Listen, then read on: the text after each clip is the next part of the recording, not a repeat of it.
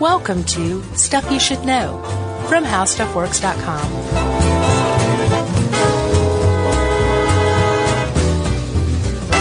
Hey, and welcome to the podcast. I'm Josh Clark with Charles W. Chuck Bryant. Jerry's over there. Chandler's over Chuck's shoulder in the window. Creepy. Everything's all weird. I'm hot and you're cold. Uh, uh, yeah, I'm cold. One of us is Mars and one of us is Venus. Isn't that a book? Chuck Yeah. is from Mars, Josh is from Venus. It is. It's a bestseller in the, uh, the podcast co-host uh, segment of Barnes and Noble. Are those still around? Yeah, they got like three books. in three stores. That one, Click and Clack. By the way, R.I.P. Yeah, R.I.P. Legend. Yeah. Man, that was a sad one. Was he click or clack? Uh, you know, I always got that confused. Um, It was wa- Tom, right? I want to say Click, but um, But it was Tom who died. yeah, And his younger brother Ray is still around. yeah, very sad. Yeah. That was a great show, man. Yeah, my hat was off to NPR for like immediately like lowering the flag and Yeah. making a big deal out of it. I mean, like it was cool. Yeah, he certainly taught us a thing or two. They did about just Everything we know. kind of being natural goofs, yeah, leaving in everything. exactly. So hats off to you, sir. So Chuck, moving along to terraforming. Yes. Did you know that a uh, a recent study found that even if we instituted a global one-child policy, like China, Yeah. but global, Sure. by 2100, which is less than 100 years away now, Yeah. it's like 85 years away. That's not that far. No. We'd be able to keep the population at about current levels. A lot of people would say the current level is too much as it is. Yeah. But if we didn't do anything and continued on this pace of growth, we'd hit about 12 billion people by 2100. Yeah. That is a ton of people. It's a lot of folks. There's a, it's a lot of stretch on resources for agriculture, Yeah. for fuel, energy, all that kind of stuff. And it's, it's caused a lot of people, numbers like this, studies like this, has caused a lot of people to say, um, how are we going to support all of these people? Yeah. Did you know a lot of people poo poo that notion?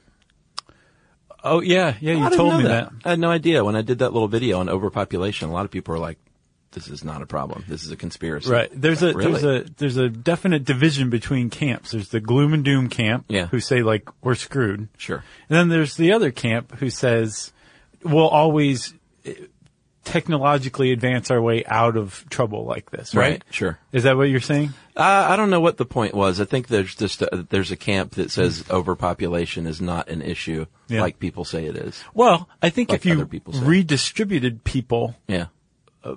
it's possible that that could alleviate overpopulation if it is a thing. Yeah.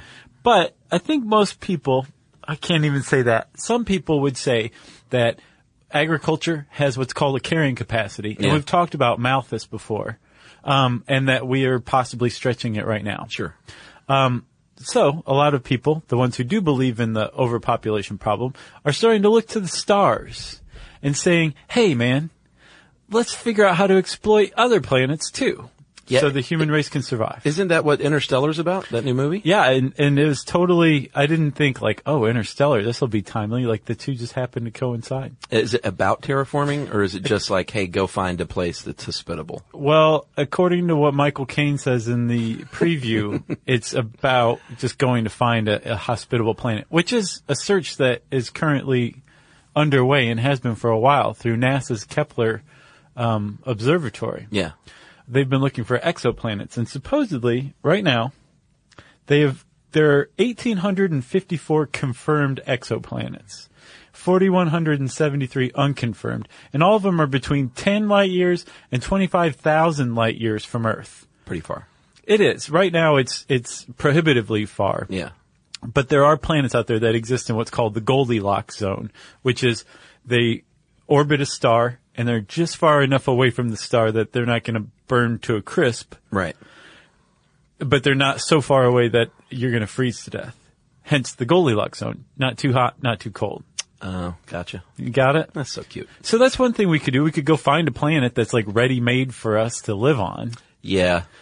If, if I doubt that exists though. Yeah, and plus, even if we did find it, like I said, the closest exoplanet that we know of, I think, is about 10 light years away. Yeah. That means it would take a photon, which travels at the speed of light, Yeah. 10 years to get there. We can't travel anywhere near the speed of No. light, so it might as well not exist. We're not photons. So all, no, we're not. So alternately, uh, a lot of people are proposing to take a planet or a moon or an asteroid or something and turn it into something habitable for us. And that's terraforming. Yeah, find a nice little fixer-upper planet, go in there and flip it, and move humanity there Mm-hmm. to ruin it. Maybe have a meltdown in front of the cameras. Yeah, Uh, make a couple of stupid things, uh, cliffhangers. sure. Boom. You've got yourself a series. That's right. Uh, terraforming. We did a short video about this once, about a hundred years ago, uh, where we explained it in 60 seconds. We should just try that again. No, not Just press play and sit back. We also did one about lunar, building a lunar base. Yeah, sure. I almost said a lunar base on the moon, but that's redundant. Yeah. Uh, and that's another idea is, well, we could just build lunar bases and stuff I like that. I think. Russia is doing that, right? They announced, uh, in May or June, They want to build a like habitable Yeah. base up there, right? they plan to spend several hundred million dollars and put it on the moon and just start mining the moon. They want to get a jump on the rest of humanity, and it's pretty smart. Yeah. But building a lunar base or building a base anywhere, a floating city on Venus or anything like that, that's not terraforming.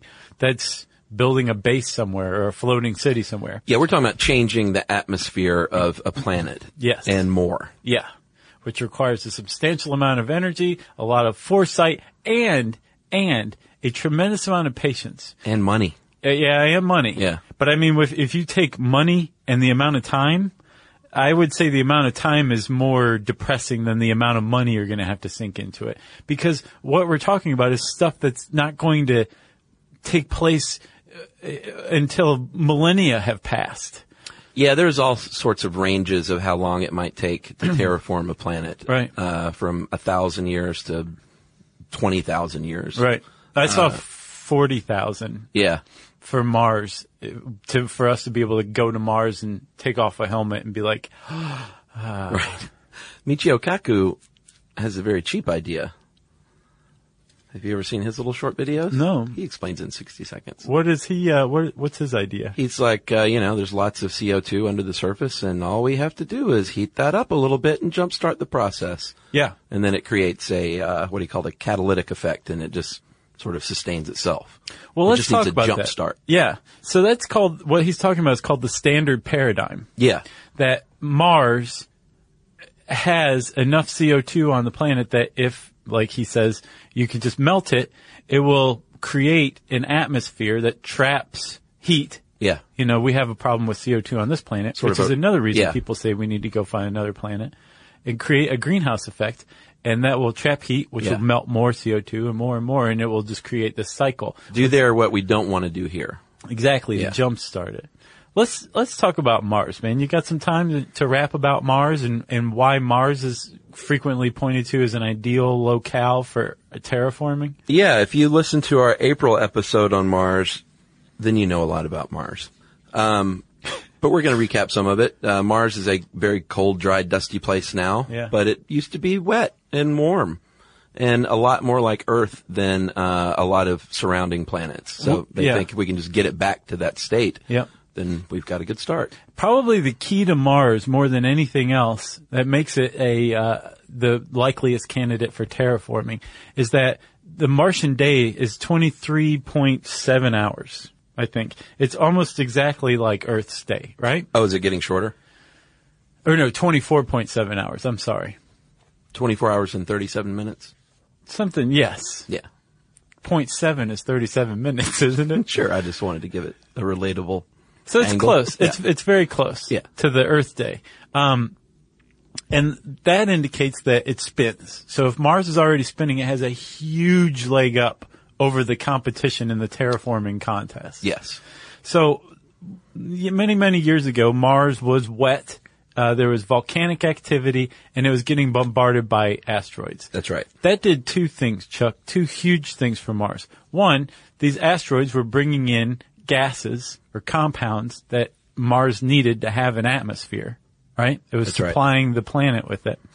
And then the volcanic activity was taking these, um, these compounds and elements that were locked into rock and stuff like that and recycling them back into the atmosphere, which was sustaining the atmosphere, right? Yeah, which was great as long as that was going on. But once those volcanoes stopped, and it was lousy with volcanoes. Right. Once they, they stopped doing their recycling gig, uh, it basically absorbed all that stuff and locked it in the, the, the planet. Yeah, the same thing would happen here apparently. Like if we didn't have volcanic activity, um, it, what volcanoes do, one of the things they perform is atmospheric recycling, which is taking this stuff that you normally have in the atmosphere that's been absorbed by, by the soil or Yeah. by rock and boiling it, melting the rock and spewing it out as a gas back in the atmosphere. And like you said, when Mars stopped doing that, it, the recycling process stopped and all of a sudden you just had a static atmosphere that slowly was stripped away. That's right. Another part of the problem was uh, Mars cooled at the core, and that means it lost its magnetic field. So the upper atmosphere was uh, not being held in place any longer by the magnetosphere. Yeah. So the solar winds were just stripping it away, and all of a sudden, Mars had this very thin atmosphere that wasn't that couldn't trap heat any longer, and the whole planet, like you said, got really dry and really cold, like we know it today. That's right. And uh, completely uninhabitable. Um, a couple of other things Mars doesn't have going for it um, is it's not very close. Uh, it's what like six months away to get there. Yeah, I, I guess. Yeah, I think it's like a six month trip to get to Mars, uh, and that's a long way to go if you want to make regular trips. Just it's, Sure. it's cost prohibitive. Yes, but compared to the moon, which you can get to like lickety split, Yeah, that's like a weekender. six months is that's pretty distant. Sure.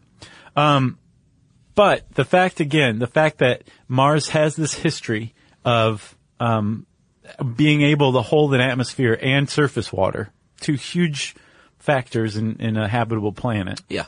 um, and the fact that uh, there's stuff that's necessary for life, like CO2 and things like that, trapped on the planet already in a frozen form, really just kind of is a is a bright flashing neon sign to people saying, "Hey, man, come terraform me." That's right. And we'll talk about some of the steps that you have to take to terraform a planet like Mars right after this.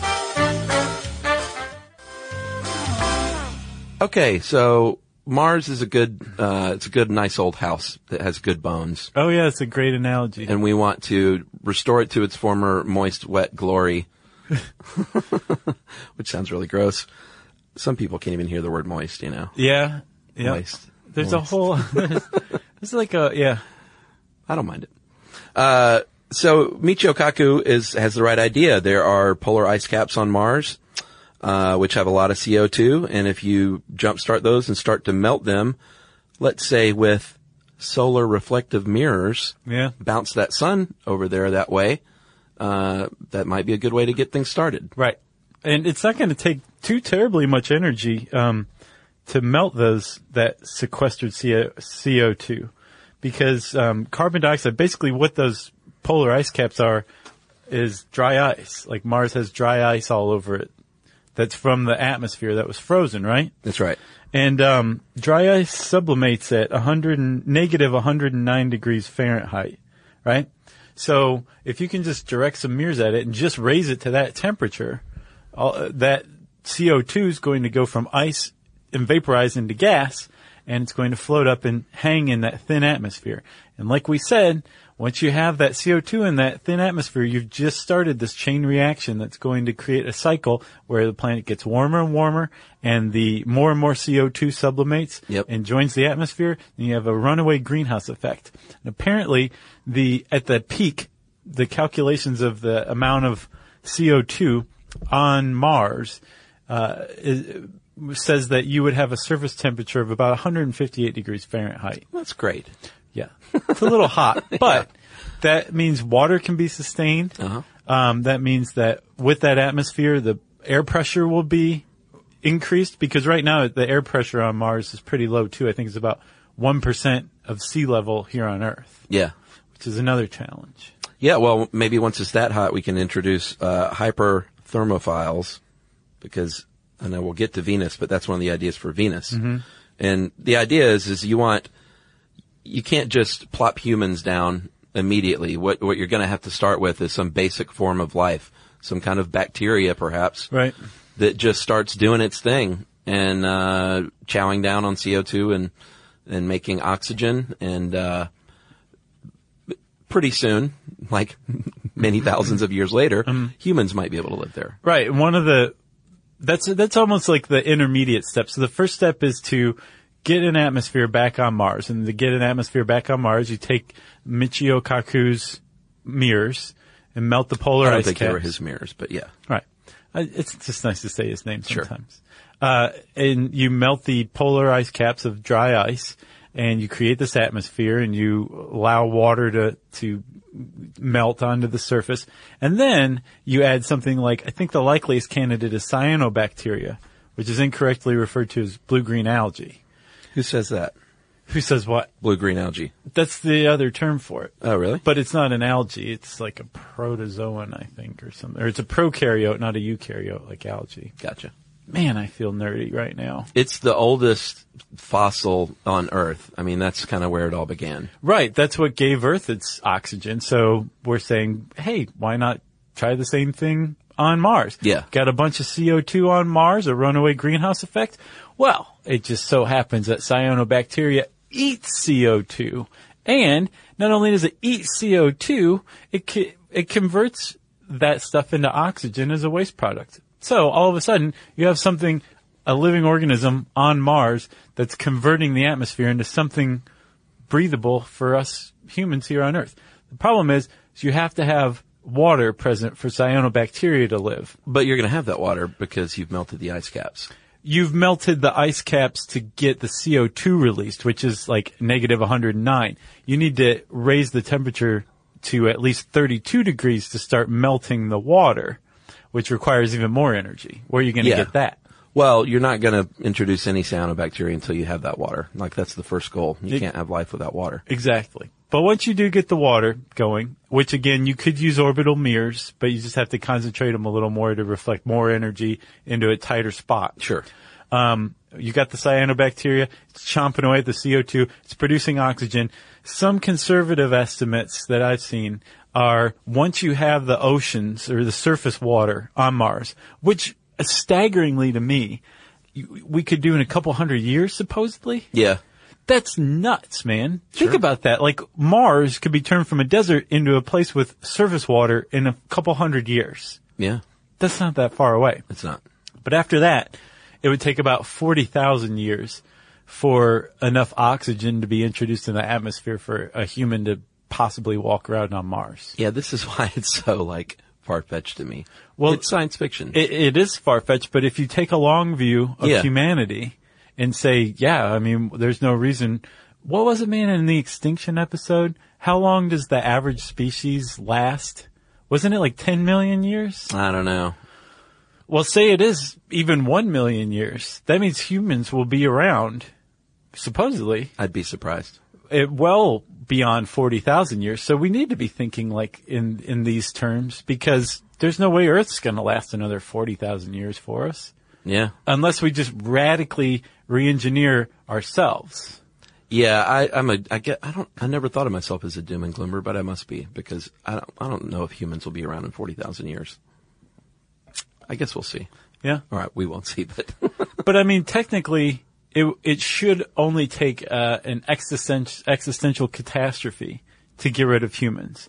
Like we shouldn't just necessarily die off as a species. It, it should, it, it should take something like a physics experiment gone awry yeah, or a nuclear war sure. or biochemical attack, something like that. Yeah, man will do it.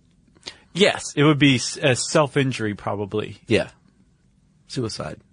I guess. Well, not suicide. Murder. Murder humanity. Yeah. So then there's two other things, and there's a guy named Martin Fogg who wrote a book called Terraforming, Engineering Planetary Environments, and he basically laid out what you have to do to get Mars going. Um, and again, Mars is the easiest one to do because it has that planetary rotation already. Yeah. But uh, additionally, there's two other things you have to handle. One is um, the atmospheric pressure. So apparently, even at best, Mars would um, it'd be a lot like existing on a mountaintop here on Earth. Like the air would be thin. You'd be like living on the top of Mount Everest. You'd have Kind to, of. You'd have to bring your own oxygen. You would. So like, uh, but maybe Tibetans and Ethiopian Highlanders would make like great early inhabitants of, you know, a terraformed Mars because they're already used to that kind of thing. Sherpa. The, exactly. The other thing is, is you need nitrogen. Um, nitrogen is vital to life and the atmosphere. Yeah, and there's not much nitrogen on Mars. No. So they're saying, well, then all you have to do is start directing comets. Ammonia-based ice asteroids, I think is what they call them. Yeah, because I don't know if everyone knows this. Comets are, uh, I think one of the articles likened it to giant snowballs. And if you sent a comet and exploded it before it hit the planet, uh, it, in theory, would send ice everywhere, Yeah. which would be pretty cool. But you need a lot of comets. You, you would. It's not just like one comet and you're done. No, one and done doesn't apply to terraforming. And we have to figure out how to steer these comets that way. And which apparently is not, I mean, using, um, astrophysics, I guess, that's not, it's not out of the realm of possibility. No, no, no, it's not to out of the steer a comet and then hit it with a, a nuclear device to blow it up so that it explodes into shards and then rains down on Mars. a lot of things could go wrong, though. It, yeah. You know, it's fraught with complications. steering comets, but it is a viable way to introduce nitrogen to Mars, and it it should ideally stick around, especially once you have an atmosphere. Yeah. Um, so that's Mars. It's probably the way we're going to go. Keep an eye out because in a couple of centuries there'll probably be some seas on Mars. Yeah, and I think that guy that you mentioned too says even if we do manage to do this, it's going to be a constant process of reintroducing uh, these these elements, these volatile elements, to keep that atmosphere going. I don't I don't know if if Michio Kaku is right if it would ever like self sustain. Well, it could if you do that standard paradigm of creating a runaway greenhouse effect. Yeah. What Martin Fogg is saying is, why would you want to do that? Because then you have a, a greenhouse effect that you have to deal what with. I was wondering. Yeah, then you have to rein that in. Exactly. Yeah. He he takes a, a longer view of just slowly introducing stuff again and again to sl- to to create this Martian atmosphere over a longer period, but um, in a more uh, granular way. Right, right. Like more more directed than just creating a runaway greenhouse effect. That makes more sense. Yeah. a little more focused. Right. Yeah. So we'll talk about some of Mars's rivals for the terraforming game uh, right after this. Stuff you should know. Stuff you should know. So I guess I'm Venus since I'm always hot, uh, because Venus is a very hot place. It's um, very unlike Mars, but some people say Venus has a few things going for it. Namely, it's super close. It's yeah. Closest planet to us. Yeah. Uh, we have similar, uh, almost, well, not identical, but very similar size and mass, and a very thick atmosphere, uh, just like Earth does. So there's a lot of similarities there. Um, but you're sort of working in the opposite direction of Mars. Is you got to cool Venus down Yeah. a lot, Yeah. and there's lots of wacky ideas on how to do that. Uh, one of which is, what would you do if you were hot? Put put up a big shade. Yeah, like one of those little uh, umbrellas in a tiki drink. Yeah, just a giant one. Yes, basically the idea is to block all sunlight from Venus and cool it. Um, and apparently in about a hundred years, Venus's atmosphere, uh, which is pretty substantial, like you said, Yeah. and almost all CO2 would freeze and fall to the surface. Well, there's also a lot of sulfuric acid. There is. Yeah. But um, this this atmosphere would freeze and create a surface layer. Yeah. Just like on Mars, like how the CO2 is locked in the polar ice caps, it'd be doing the same thing with Venus. Then you'd have to go in and deal with this frozen atmosphere, which is kind of a thing. But you could use it to your advantage, Chuck, because the leg up, like I said, that Mars has over Venus is that the Martian day is about 24 hours long, right? Yeah. Well, the Venusian day is about 160 days long, Yeah, that's which means problem. it rotates way too slowly for us to be habitable for us. So if you take this atmosphere and you freeze it and you create this frozen hulk of a planet, you can actually make it spin faster if you can blow the atmosphere off into space in a directed manner. Yeah, and uh, actually, in show correction, that's 116 uh, days is the length of their day. Gotcha. 116 Earth days, Earth right? days, yeah, there you go. Not Earth 160, length. but I think anything over 100, you just call it a big problem. Yeah, it's too long. Yeah. So if you can figure out how to blow the atmosphere, the now frozen atmosphere off of Venus in the, in the direction that it's already rotating, you could conceivably spin up, speed up the the rotation of Venus. Yeah, uh, one of the other problems with Venus is that there's no water, um, and as everyone knows, like we said, you need water for life. But then we come back to our comet idea of driving these comets and exploding them and creating water that way. Uh, and then the hyperthermials, which I mentioned, thermophiles, sorry, that I mentioned earlier, are these organisms that can thrive in really hot temperatures. Um, and we're talking really hot. I think the the surface temperature of Venus is something like 800 degrees Fahrenheit. 872, which is 467 degrees Celsius. Yeah, the problem is we we haven't found anything on Earth, any hypothermophiles that can handle that kind of temperature and pressure yet. But they think they exist. Yeah, did you mention the pressure of the atmosphere on, on Venus? It's 200 times Yeah. the pressure at sea level here on Earth. It's a problem as well. But if you could find a hypo, hyperthermophile that could sustain that and ate sulfur, Yeah, And which then they they do though. yeah, and then, yeah, because I think some of them are by thermal vents under, underwater. Yeah, right? we we know are- they eat surf, uh, sulfur. We just haven't found any that can sustain that kind of heat and pressure yet. There's only one way to find out, and that's to launch them toward Venus and see what happens. Basically infect the, the planet is what you're talking about. Yeah, Um. so the problem with all of this is, is to to freeze Venus. It's going to require a lot of energy to reflect all all the light from the surface. Uh, it, to spit the frozen atmosphere out into space is going to require even more. Basically, it would require the amount of energy that the sun puts out in an entire year. that's crazy. It is crazy. It is crazy now. But have you ever heard of the Kardashev scale? Sure. So then you know there's type 1, type 2, and type 3 civilizations. And a type 1 civilization uses all of the available energy from the star. Yeah. So like all of this energy that hits the earth normally from the sun, if you could harness all that, you'd be a type 1 civilization. We're Yeah. not even there yet. Type 2 civilization could harness all of the energy at the that's created at the star, not just the stuff that makes it to your planet. Right. And if you could harness that, if you're a type 2 civilization, you could be doing this kind of terraforming no problem. No sweat. No sweat, man. But I mean, if you think about it, if you have a couple of like leaps forward in understanding, a couple of geniuses are born and live and advance human understanding Yeah. over the course of a few generations, you could conceivably hit something like that in a hundred years. Yeah. So I mean, it's not, it's not out of the realm of possibility that we could be doing stuff like this a hundred, two hundred years from now. Yeah, uh, Venus. Another idea they have instead of these huge giant um, shade sails would be to have a big floating pressurized geodesic sphere city that people basically would use the atmosphere because the atmosphere is okay above the sulfuric acid that is, but um, that would provide shade, and then eventually it would cool the planet down enough Right. And just by creating a, a shadow. they'd be simultaneously sucking the CO2 out of the atmosphere and breaking it down into carbon and oxygen as well, supposedly. So it'd be doing like two things at once. Not a bad idea. yeah, no, no.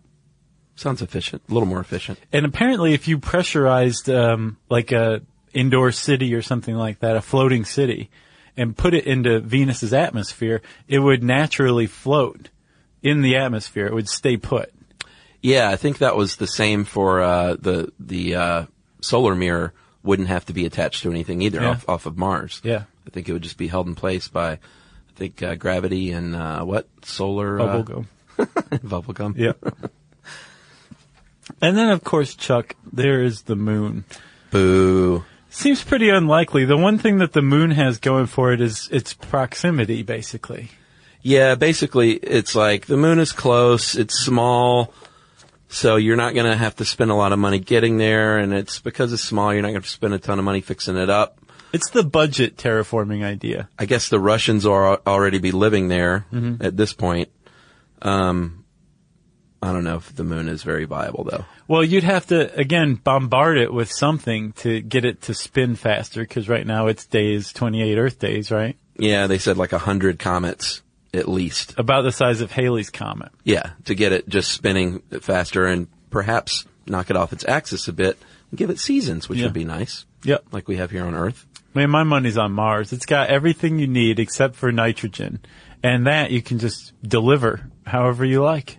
I kind of like the shell idea that you sent along. Uh, Ken Roy, he's an engineer who basically says, why don't we just encase a small planet in a huge shell made of Kevlar and steel and dirt Yeah. and just create like a huge geodesic dome around a planet? I guess the question is, is where are you going to get all that dirt? I don't know. Because that is the, it's, that's an essential ingredient. You Is it mostly encase dirt? it in dirt, then you create an atmosphere between the shell and the dirt. Yeah. Where, where's all that dirt coming from? Adobe. I, I guess. The big Adobe sphere. yeah. Uh, I don't know. I think that's a pretty neat idea. It'd be, you know, I do too. it'd be all artificial. You'd have to have artificial light because you're inside a dome. right. Um, and apparently it would have like airlocks and stuff to account for like the vacuum. Yeah. I don't know about that though. That sounds like science and fiction. he was saying the atmosphere would be just thin enough or gravity would be just light enough so that humans could fly around. I swear to God, he added that. No, no, no. I saw that. Yeah. He's like, just to sweeten the pot a little more, Yeah. To make it that much more cool. you'll be able to fly. So, anyway, we'll eventually ruin this planet and need something. Hopefully we'll have had the foresight to have started terraforming in time. Yeah. Well, don't they're, know. they're already working on it. Are they? Well, I know I mean- people are talking about it. Proposing ideas, theoretical ideas. I don't think they're like building They should be. the asteroid slinger. They should have started in the 19th century. They're building a comet sling in Texas as we speak. Yep. Uh, if you want to know more about terraforming, you can type that word in the search bar at howstuffworks.com. And since I said search bar, it's time for Chuck, a very special edition, Thanksgiving edition of Administrative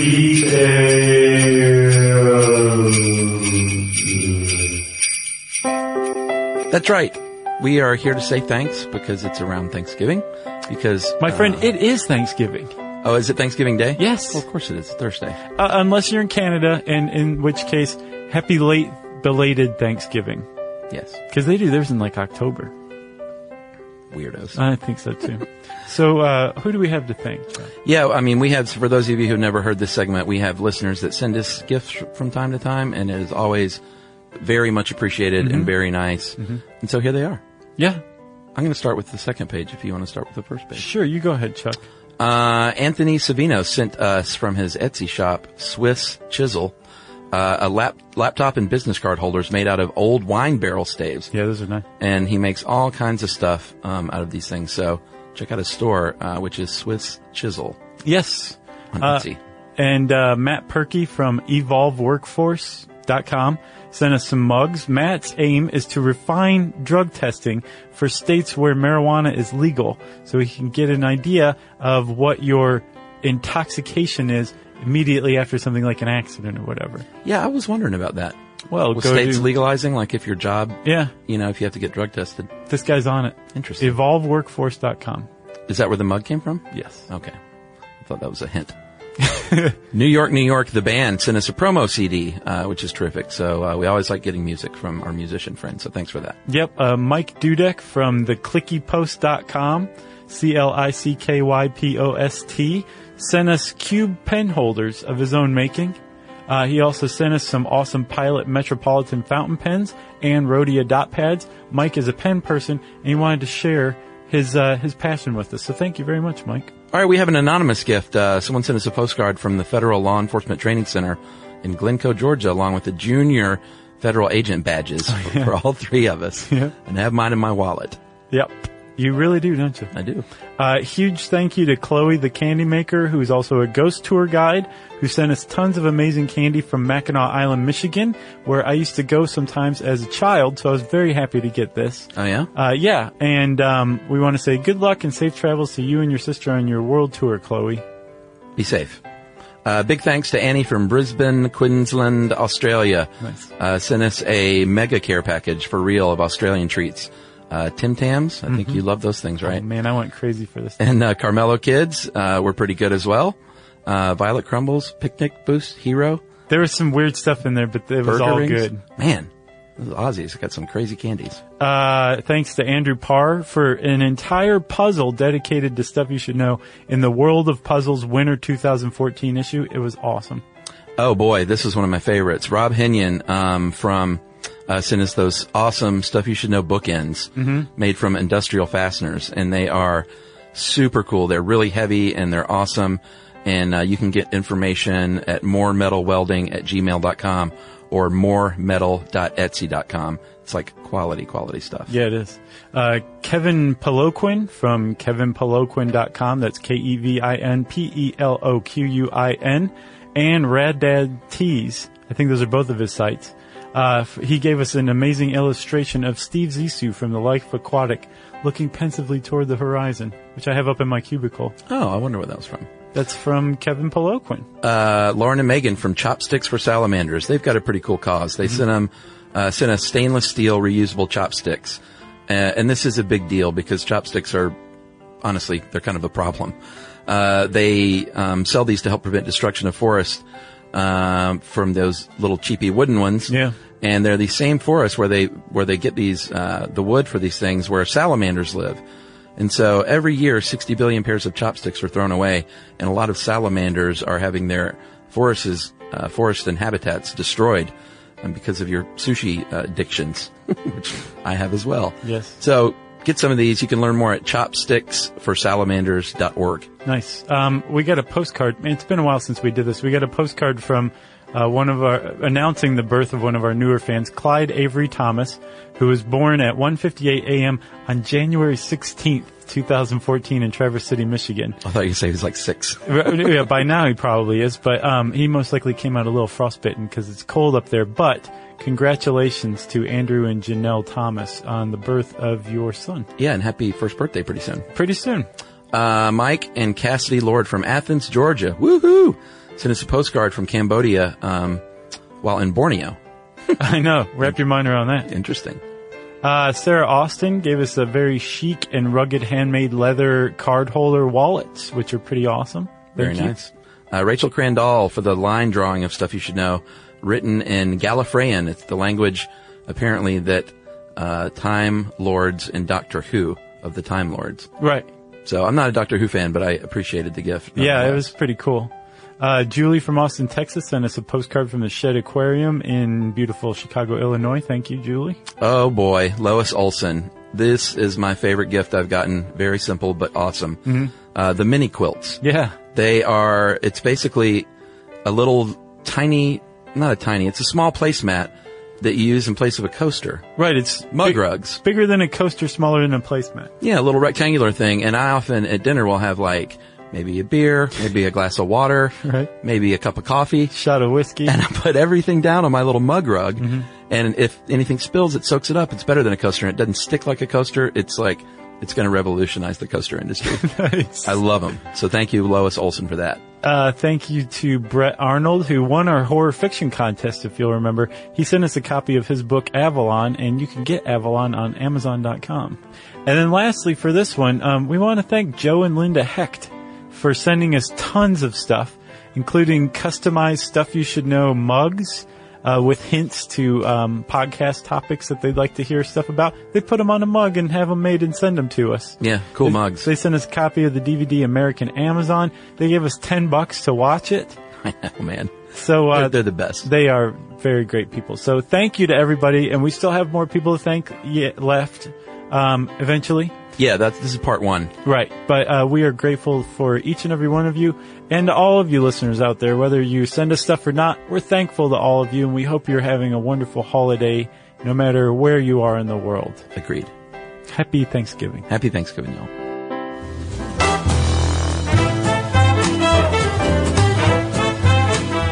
For more on this and thousands of other topics, visit howstuffworks.com.